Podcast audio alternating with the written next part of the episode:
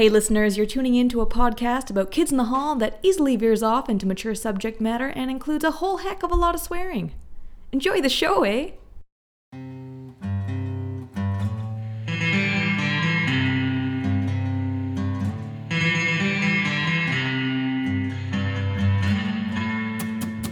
And welcome to Kith and Tell, a noble project to try to show tits on TV, or in this case, a GIF on Twitter. we'll be reviewing every episode with witty banter and unmissable segments like, God, this is so Canadian, and please stop force feeding me garbage. I'm Stuart DC, and joined by my main friends and thorns in my side are Aw. Kalina McCordoff in London, England, Aw, shucks. Hans Seidemann in Prince Rupert, Canada, Ow. and Trevor Record in Vancouver. So we'll be reviewing episode 11 of season 2, which aired on December 18th, 1990. Let's kick it off with our sketch rundown. This week we had It's a Fact Girl. Spoiler alert, I hate her. A, Ah, she's great. She's great. a frustratingly precocious waif discusses the truth behind the composition of Beethoven's Fifth Symphony. America. Bruce salutes America in a long, kind of funny-ish monologue. Political jam taster. Oh, sorry? I was going to say that was one of the ones that's in uh, Shame Based Man too, eh, Kalina? Yes, yes, it is. I think Bruce likes monologues. I think it's kind of part of his his style. Oh, yeah. Uh, political jam taster, where a media savvy politician tastes a jam. tastes a jam. Goes to a jam tasting competition. Do that again. Start it But again. is don't tell me how to live my life. No, Stu, you done bad. You have to do it again. Because Kalina demands it on my episode. Do it. You know what? I'm not doing it again just because of that. A media savvy politician judges a jam tasting contest, but is thrown a wrench at the last moment. What? Whoa. It's a fact girl too. The queen doesn't know her ABCs. That's Oh, that's a good one. caffeinated caffeinated TV tit watcher. Dave watches for tits on TV. I really liked it. I know it's dumb as a brick, but it was Oh, fantastic. jeez. Girls backstage at a play. Girls backstage just touched the new play. And their sexuality of the leads, it's a lot. yeah.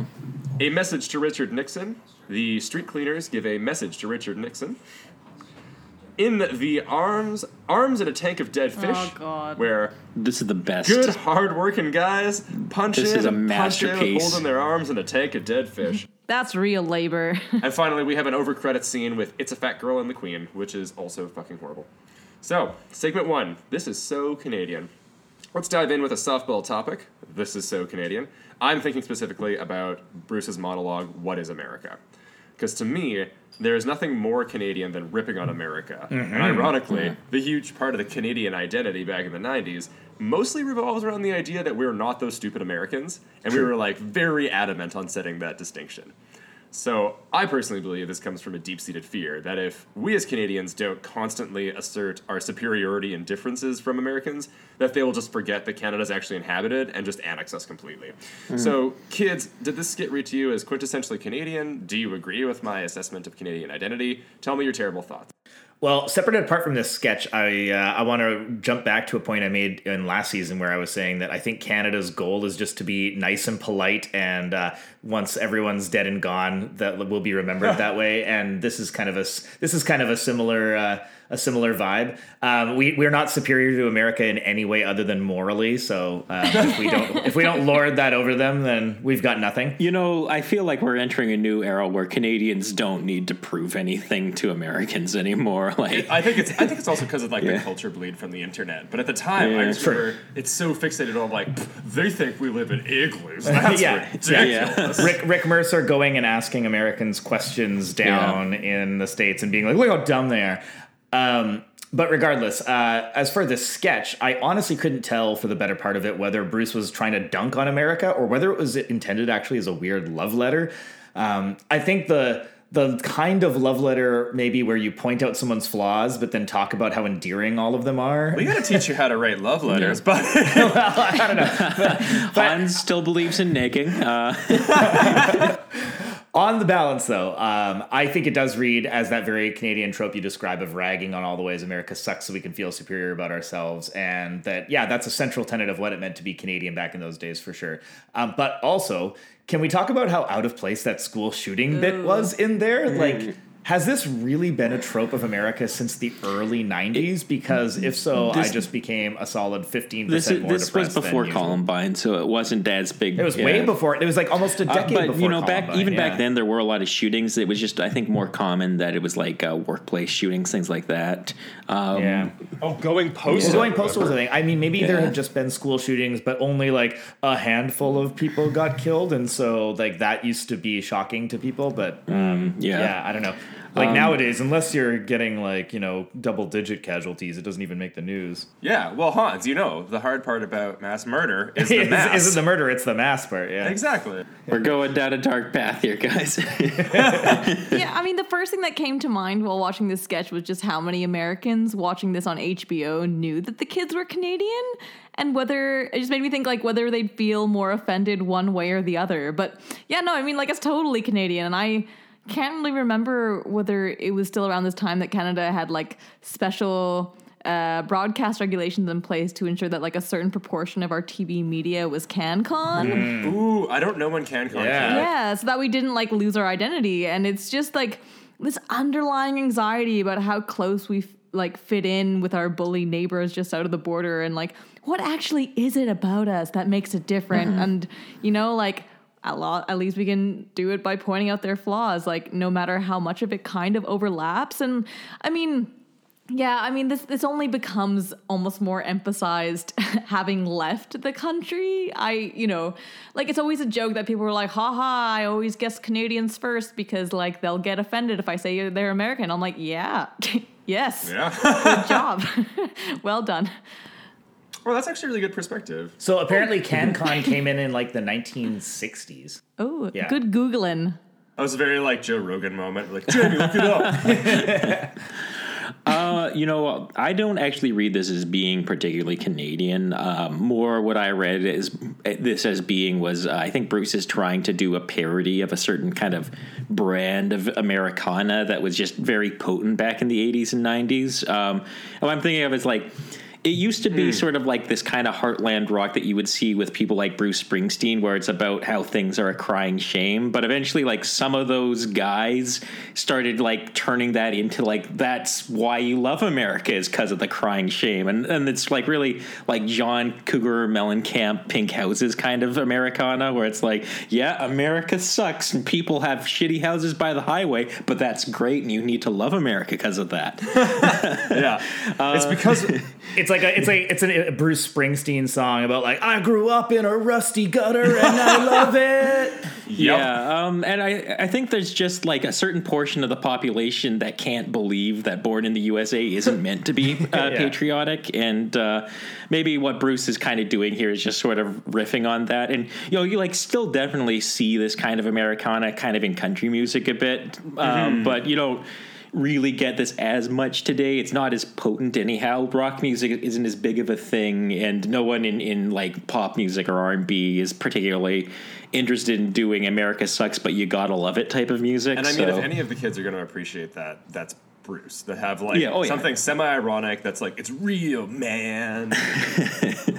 um, I kind of love Hans's thing about it being like a misguided love letter because it just seems like you know dipping the pigtails in the ink, being like, "Notice me, senpai." please." But you know you know what I mean though, like where there's like Oh, absolutely. when you're in a long term relationships uh, or something like that, and you'll like you know you'll both you both are aware you you're comfortable with each other enough that you know each other's flaws, but you you still kind of love them for their flaws a little Oh, yeah. bit, and so every so often you'll just be like, oh look at you and you're a cute little like little, little pig nose, and like not not that that's an example I have ever actually said to another living human being, but uh, but you know what I mean, and they'll be like, oh stop it. You're like, I love Hans, little pig I hope that nose." sometime you find love when you can casually abuse someone. Yeah, just Oh, so for everyone boy. like that's listening to this podcast, Hans is the only one of us that's single. Shocking nobody. If there's any beautiful, demure, pig-nosed ladies out there, contact us at Kith and Tell. notice Han Senpai. Notice Hans. Let's move on to segment two. Please stop force feeding me garbage. so as you guys know, I fucking hate filler. We've talked a lot about recurring cookie cutter sketches, uh, which we refer to as mayonnaise or various condiments. We've never really locked it down because we're a bunch of very strange individuals. I think the most obvious is 30 Helens Agree. It's just like you know the setup, they're in a field, It comes back over and over again. You know what the punchline's going to be. We seem to be pretty consistently divided on the subject. Some of us think that the sketches are uh, tedious and lazy and terrible, and, uh, and then there are other people who are wrong. But they come to the sketch's defense Uh, because they've sustained brain damage and they're also named Hans. So season two brings us a lot more recurring Poor bits. Hans. I know, right? I thought I was going to get a bigger laugh on that one. Instead, it was just like, you know, Hans has got that beautiful little pig nose, and I fucking hate it. Hey, you know, it's it's fine. I'm just single and brain damaged, and I'll be forever alone, eating mayonnaise out of the jar by myself. Ready to mingle. in the sun, eating mayonnaise. in the Single, sun. carrying a jar of Cool Whip, and ready to mingle. Ready to Yeah. tingle.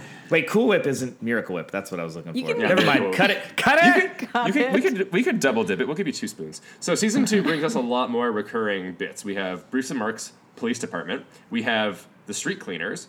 We have um, the It's a Fact girl. So obviously, this format of sketch is not going to go away. Both because the kids need to they need filler to round out their episodes, and because God decided that I needed to suffer. So kids, just fucking get into it. What do you like? What don't you like? Are there any you actually enjoy? Do you have anything to say that isn't a shitty, obviously telegraphed punchline? Hans is the biggest Mayo boy. Okay. Well, since I since I have been today's punching bag, I feel like I get to say the first word here. Uh, just today's punchline. just today's punching bag. Um, but so here's the thing. So you know, leaving aside the discussion of like what is mayonnaise or not, but just like these short bits that you're referring to, I think the challenge with those kinds of bits is that because they're so short, they rely entirely on their premise, and then they're just over. So if the premise is good and it's well delivered, it'll be funny. Uh, but if any of those two elements are off or just a little bit flat, then it feels like you're eating a dry bran muffin, which everyone universally understands to be the worst muffin. Um, and I think the reason I generally love the Helens is because I feel like they are well executed, and you know, and and I've been you know on record as saying that there's a couple Helens agree that I don't really care for, and usually it's just because that particular premise was a little bit weaker than you know one thing I would expect, right? Um, but so when it comes to like police departments, they've got their moments. I'd say they're generally a less reliable version of the form. Oh, but the same duck one. Say the duck one was good, and that's exactly it. Like it's a good, it's a it's a short premise. It's well delivered. It's a little like it's funny, and then and then you move on, right? But we've Um, had short zingers before that are not yeah. repetitive, like Dave's Gunslinger in season one. Which a same same kind of thing, right? I mean, the, even though it's not a series, it's still it's still that filler as you kind of describe it. Those like short little short little bits, right? And and I would say, you know, I would say Street Cleaners is a little bit less reliable, and Fact Girl is probably you know uh, like in the same vein as Street, uh, like in the same quality vein as like Street Cleaners. Um, but I, you know. I, I I don't mind that format as long as it's well executed. So I'm willing to watch more and see where I end up when we do the final tallying of it all in the end. So we, we have to rehash, I guess, maybe our, our Mayo conversation because it No, was we don't. Not it was now. no, it was lost. No. No, it was because No, no, no, we're, no, No. no, no. The the Mayo conversation is in the future, and we still have in the that one. Okay, well, because well, that was one that I recorded in mine. Yeah. Uh, yeah, and I mean, th th I, I feel like maybe this is just a matter of taste, but I, like the filler in this episode, I thought was for the most part kind of good. I liked that the queen doesn't know her ABCs, Oh Yeah. my god. yeah, but I, It's I a feel fact. like But do you like that punchline, or is it just because Scott does a good impersonation? I mean both. Are you I mean, eating no, noodles I- right I now, just- Stu? Oh yeah. I like I like the conceit that the queen is dumb. You know, it's just like she secretly doesn't know how Not to Not just read. dumb, but like fully illiterate. Yeah, It's like she doesn't have object permanence almost, you know, like she has a baby brain. She goes to sleep with a mobile above her bed every night, singing "Twinkle Twinkle Little Star." Yeah, no, it's I don't know. I find that kind of thing funny. I I, I don't know why. It's you know because I'm you with you. assume the queen's kind of smart, but not like a, a foremost mind, but you know she's British and fancy. Speaking of British and fancy, Kalina. no, I mean like I was consistently on the side with filler. Wait, why fancy though? I'm just trying to give her a She's, pass. sh- I, yeah, come on, guys. She's always dressed up like a 1980s businesswoman nowadays. Look, I'm allowed yeah. to make fun of everybody. I'm punching up, not down. I That's can't fair. punch down. So Hans is the lowest, so he gets to punch up when he talks to anyone else. Yes. If he can Okay, get sorry. his licks in, we're proud of him. But actually, Kalina, I'm sorry for interrupting. Please go on. That's all right. Uh, no, I mean, I was I was on the side of filler in season one. Um, I did, yeah, really liked Helen's, obviously, and I, I mean, to be fair, I mostly just defended Lopez because I do like being an annoying schmuck once in a while. um, season two is a bit of a toss up for me because I do really like Police Department. They do tend to land well most of the time, um, and you know, I actually I think we A street Cleaners doesn't end up being as recurring. Um, I don't think it extends throughout the series. It's just these few episodes, but I guess we shall see. Um, but like, it's a fat girl fact. It's a sorry. But as for it's a fact girl, like I remember liking this a lot more as a kid than I do now because I I hate it. It's Thank annoying. you. Whoa. The jokes rely on a very short bit by the kids in the background, which often run a bit longer than they need to. They often aren't needed. And I guess it's funny that a little girl is making a joke about Beethoven's orgasms, but it just made me feel gross. Like Bigfoot actually being a good singer, all I could think of is why they made the costume's arms so long. like all in all, I just get Yeah. annoyed when I see that sea of leaves pop up in the same way that I think Stu used to hate the field and he's like, Helens! Yeah. I'm like, no. Whereas like I'm the opposite and I'm like, please bring Helen's back. I'm assuming they're all dead now, so that's not an option. You know, oh, yeah, probably. Actually, I Even think that I, Which pref- Dave told us. I, I will say I do quite like police department. I think a lot of them are quite good. Yes. And I probably, in retrospect, would prefer a Helen to It's a Fat Girl. There's something about her that I find so fucking grating. I don't know what I it is. know, I know.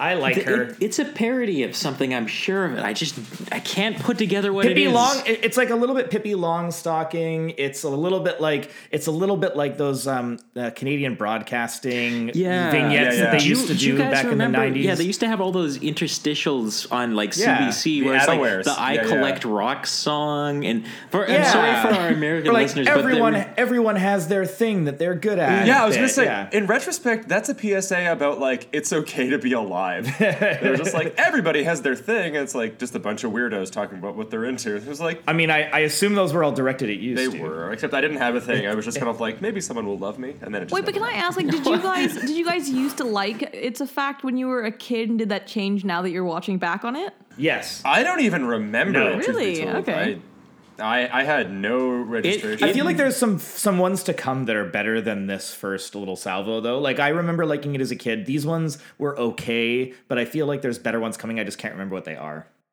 I feel like part of the frustration too is like the setup visually is so long. Like you see her, and then you see the pile of leaves, and then she runs. I love up, the and running then up. It's one. It's one punchline, and it's Do, like, do you guys not love? I ah. love the running up and the like fast forwardy bits, and then the fast forward running back at the end. Like I don't know. There's something the, the I style like of it's it a is also girl kind of too. neat. Han- Hans, I will stand with you at Thank the you. gates of hell and defend against the onslaught of stews and Kalina's complaining about her being annoying. She's Thank you. adorable, and they're usually they're, you know they're better than the uh, like you know uh, Mr. Heavyfoot is coming up soon, and those no. are really bad filler because it's like the joke is always the same. His feet are heavy. With it's a fact girl, it. it's always weird. It's always like the fact is something dumb and, and silly, and then there's a, Yeah, usually a I'm sight gag too. But the Mr. Heavyfoot is an anti-joke because it, you know what the punchline is, and it's kind of a setup, and I can appreciate Oh, that. Like, no, it's so layering. It's a lazy. fat girl. It's just, it's just dumb. I also love that you threw in another Americana reference with that Tom Petty quote. Gonna Stand me up at the gates of hell.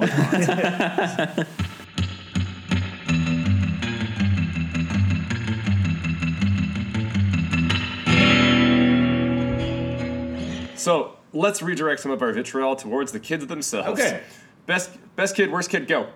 Someone else start because I've been starting all of them. Oh, I'm g- I'm Kalina? giving it to Bruce this episode because he embodies the dying American dream, both in America and uh, my pick for best sketch: arms in a tank of dead fish.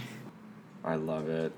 Kalina, how do you Um, feel? yeah, no, best kid goes to Bruce. Um, yeah, for that for that's America monologue. It's just good delivery and satire on identity politics. And like as the cherry on top, while I didn't really care for the girls backstage at the play sketch, his one liner, and I'm saying like it's like pretty much a one liner uh-huh. that is just pretty much consisted of him drunkenly saying, Well, I liked it.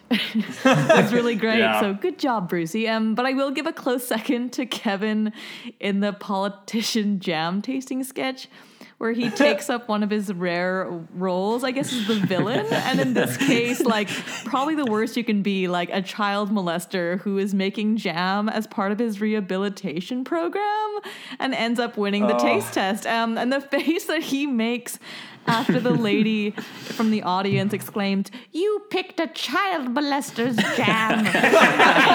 It's so- And he, hold, it's so and he holds gross. his hands up and he's just yeah, like, and like disgusting congratulation for himself. It's just ridiculous. But he just like he he makes such a good bad guy. Mm. Yeah, true. I hate his shape of mouth. Such a bad shape of We mouth. don't need to go down the which kids have the worst Speaking mouths. of, well, I was about to say, speaking of kids with weird bad mouths, I give my best kid to Scott this week. Scott, we like your mouth. Please come on our show. He's, well, he's just got like the no, most. Scott has a gross mouth. he's got a he gross knows it and mouth. He does it intentionally. Yeah, I mean, think of think of oh who um who's his like a Star Watcher character um. Uh, Weston Uh, Esterhazy. Weston, Weston Esterhazy, yeah, yeah. Just imagine his mouth and then tell me he doesn't have a gross mouth. No, that's fair. Um, as soon as I said it, I knew it was. But. I do. He was okay. So now that I've shat on Scott's mouth, I do. that costs extra usually. That yeah, that was a weird visual. Um, anyways, I'm giving him best kid this week. I thought his backstage broad was just totally awesome. I've met those kinds of people before, and he just absolutely nailed it. Um, I was also really happy to see him being the queen, which I don't know if we've seen before this episode. No, I think this is the first time he shows up as the queen. Yeah. Um, and I also loved his boss robot in the dead fish in a tank sketch. I thought that was great too. So hooray for Scott. Um, uh, I'm gonna kind of counter you, unfortunately, here, uh, Kalina, and say that I thought worst kid for me this week. I'll guess will go to Kevin, um, who just did, but just mostly because he didn't do very much in this episode. I did actually. Now that you're reminding me of his villain in in the jam sketch, I, I did like that. But I think. I think it was just like, you know, he didn't have as much presence as the others this episode.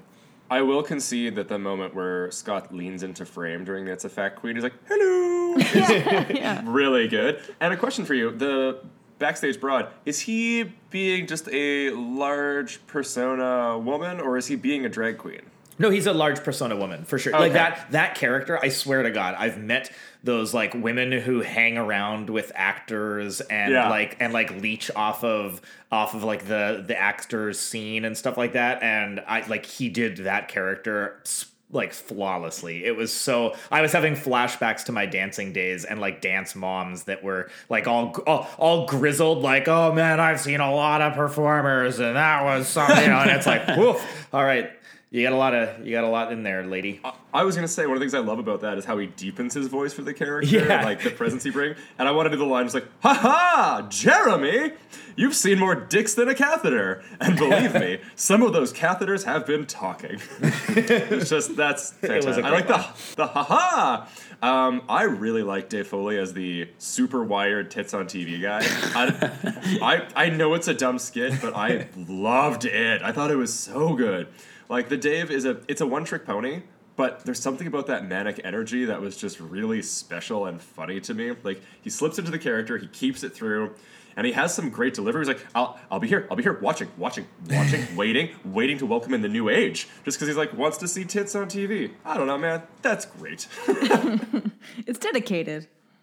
Exactly. He's in it. Also, I can get behind tits on TV. It's a mm. good thing. Before we go, let's choose our standout sketch, worst sketch, based on how good and bad the episode was. Give it a rating out of five. Uh, Kalina, do you want to kick it off? Yes, yes, I would.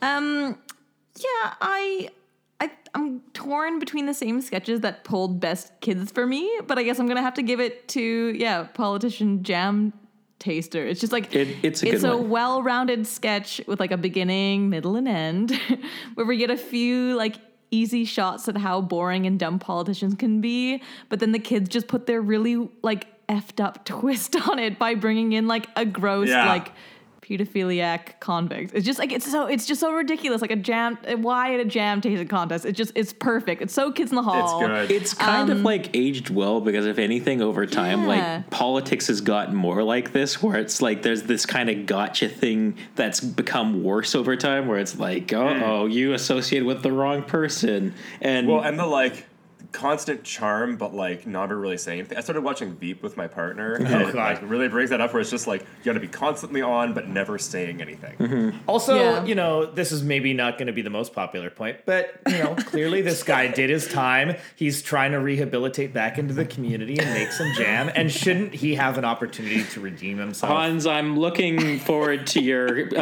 editorial about that in the next National Review.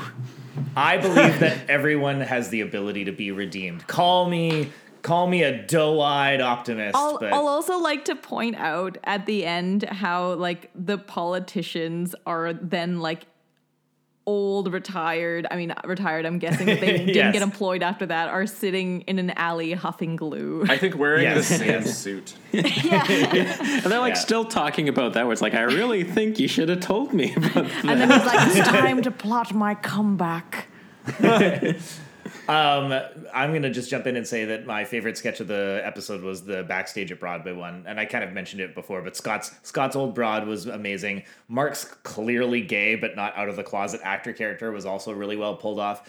Um, but the sketch just had so many great lines. Um, Stu, you mentioned one of my favorites, which is the Jeremy. You've seen more dicks than a catheter, and believe me, some of those catheters have been talking. Um, but the other one I really loved was there wasn't a woman in the audience who wasn't as wet as spring, which is like Yeah. just like a weird and gross and awesome line. Uh, I, I've got to say, how have we not been talking about Dead Fish Tank? Uh, because Oh this is. God. It, excellent. I, I love it. everything about this sketch. It's so dumb, and it. I, I credit it with Bruce, but it's like an ensemble thing, really. I, I just Oh, think for of it as a Bruce sketch, but it's like. I, I just love this part where it's like a new order of dead fish comes in and they just dump dead fish into the tank with their arms and they're like, Yeah, oh, yeah. home again. And uh, there's this part where Bruce starts screaming and it's like there's a fish that's alive and an alarm starts and these guys come out and like kill the fish. They're like, oh, teenagers these days, they just don't care anymore. uh, they get sold out by their union later on and their union is a child, a woman gambling, and like a man drinking. and the robot arms that show up at the end attached to a computer to like go into the tank is is probably great as well. Uh, so Yes, indeed. um, and and Scott then turns out to be a machine run by a mouse and a wheel. So I give it four out of five bloody hells. Is this progresses?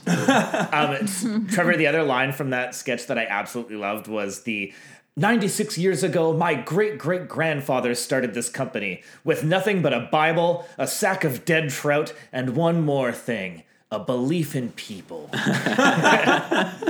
That is a good bit. Yeah. I think for me, Arms in the Tank of Dead Fish is probably the best. But I gotta say, I love Dave's performance as Too Much Coffee Tits on TV guy. All right. It's just something about it really did it for me. But Dead Fish is probably a better premise, even if it drags a little bit. So I give it four uh, laid off workers out of five. And I give 3.5 pairs of tits on TV to tits on TV. All right. All right, so that's it for episode 11 review. Join us next week for episode 12, which will be hosted by Kalina. yay In the meantime, yeah, Kalina. Find us at Twitter at Kith and Tell Pod or on Facebook at Kith and Tell. Weigh in on your favorite sketch. Enjoy some delightful gifts. You can also write us letters, send me hate mail. I don't know. I just live your life, man. Contact at kithandtell.ca. Thanks for listening to Kith and Tell. We'll see you next week. Bye. Bye. God